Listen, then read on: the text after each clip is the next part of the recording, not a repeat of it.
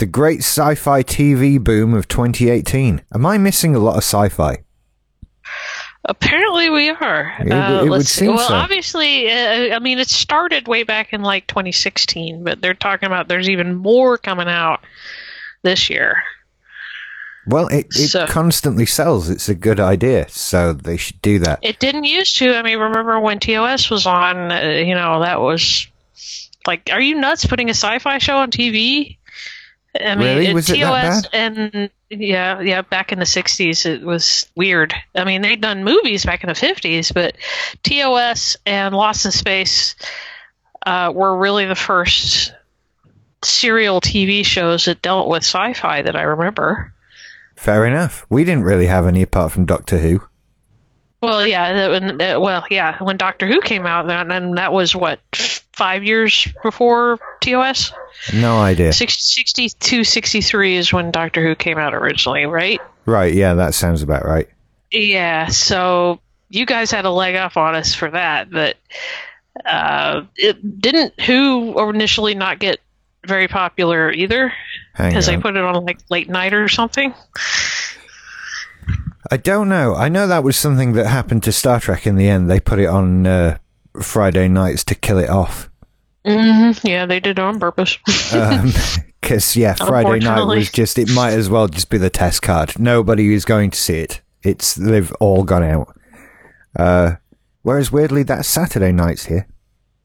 Huh. Well, over here, it used to be Fridays, but now with the invention of something called the DVR, it's not as big of a problem anymore because you just record it and watch it later. And for a long time, the Nielsen ratings were not taking into account people who are recording stuff and watching it later. Now they do. Right. Yeah, 1963 for Doctor Who. Same year that Bond came out, the first Bond movie. It's weird to think of all these things happening at the same time and how different they all are. I mean, the last year there was a whole bunch of movies of my youth that all came out in 1987. I was like, really? A lot of movies that I enjoy apparently came out in like 85, 86, 87. Yeah. So what are we missing on TV then? Because there's Star Trek. Well, there's Star Trek. And there's Stranger Things. They're coming out with a new Philip K. Dick story show thing. Obviously, Game of Thrones. That's fantasy. They're including fantasy together, but right. Well, they shouldn't. Okay. That's fine. Star Wars actually counts because we've still got Rebels on TV.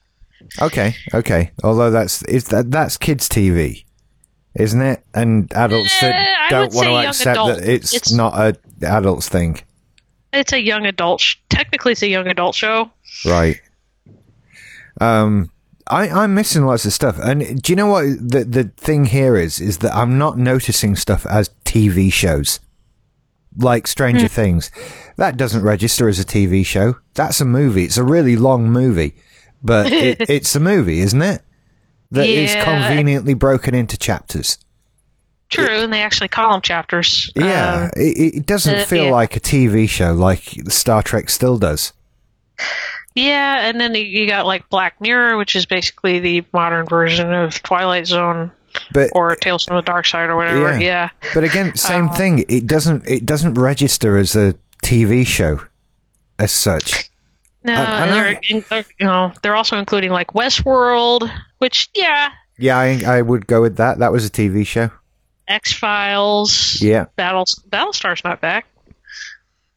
They're giving some examples of more recent sci-fi shows that got the.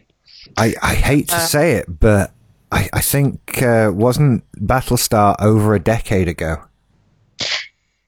2003, yeah.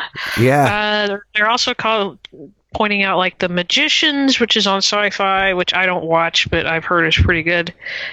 So they gave some, vivid, some examples of stuff, including, Game of Thrones, technically is fantasy, but I think they're just lumping it with sci-fi for this particular article. But yeah, we're getting what's great is that we're getting not only sci-fi shows on TV, we're getting good sci-fi shows on TV. Yeah. We've always had sci-fi one way or another, but not necessarily good sci-fi. And yeah, a lot of this stuff is good stuff. And I'm want to say that I wouldn't consider Stranger Things specifically sci-fi. It's more like genre horror with a little bit of sci-fi component. It's somewhere. Yeah, you're right. It's somewhere in between, isn't it? It's. I don't know. I've been having as I troll through horror movie sections at night, looking for something awful to watch. There are a number of times I find myself looking at things thinking, "Who's decided that's horror?" Right. What? I get there might be some scary elements to it, but that's just the element of peril that's in most movies. So yeah, well, I mean, a perfect example of which is which. I mean, look at the Alien movies. Yeah, it's that. Then that's why we have a thing we'll call sci-fi horror. Mm-hmm. I think, and I suppose that's kind of where Stranger Things. Well, lives. Stranger Things is basically a love letter to old 70s and 80s horror movies and TV shows, is what it is. And sci-fi movies. And some sci-fi. I mean, the first season had so many E.T. references, it's not even funny. Yeah, they did milk the E.T. stuff.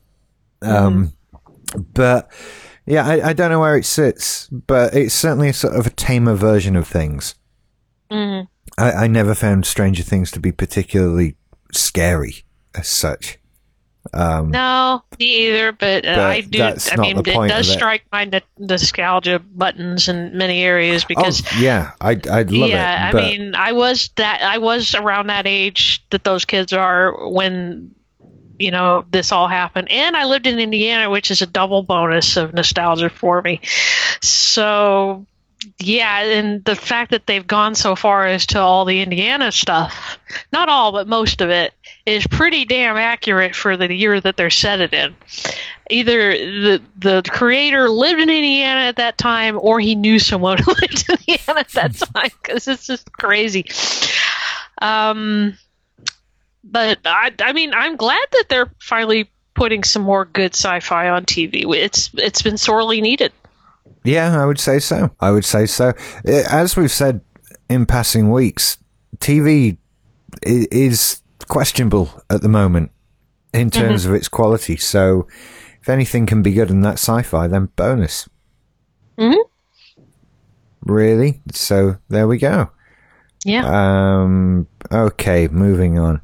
Oh, that's right. Okay, this isn't a fun one. But let's do it now, because it's not quite a memorial thing as such. No. So the dude from Glee killed himself.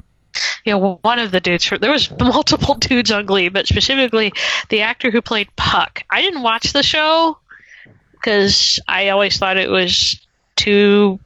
I don't know. It didn't click with me. I watched one episode and I'm like, yeah, I'm done. Yeah, we got through a couple before we realized what it was we were watching, and then never saw it again.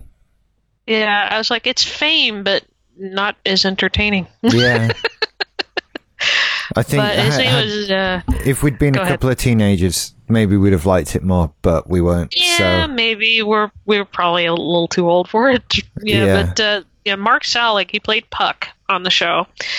He was discovered to have child porn on his computer, and so he got caught. And he was about to go on trial. He was actually getting ready to go on trial. He had not actually gone to trial yet over this, but he, because of the shame that was involved, he was found and he had hung himself, unfortunately. Yeah, 50,000 images of underage. These people never have a few, do they? Mm-hmm. It's never like, oh, there's a couple, we had to look hard, but they were there. It's like, no, he had 50,000 images. They were everywhere. And do you know what? In this context, I think it might be reasonable to take his apparent suicide as an admission of guilt. Yeah, but you know, I mean, I'm just sad that he was only 35.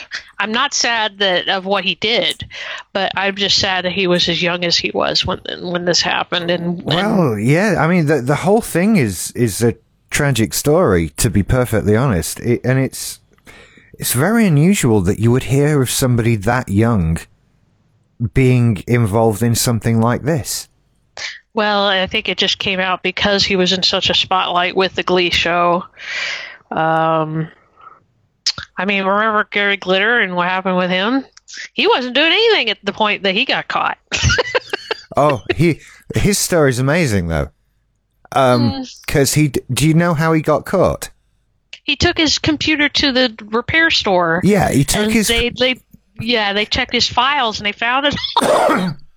He took his PC to be repaired with the instructions, whatever you do, don't go in this folder. And now, of course they did. What was the first thing you do when somebody gives you that instruction?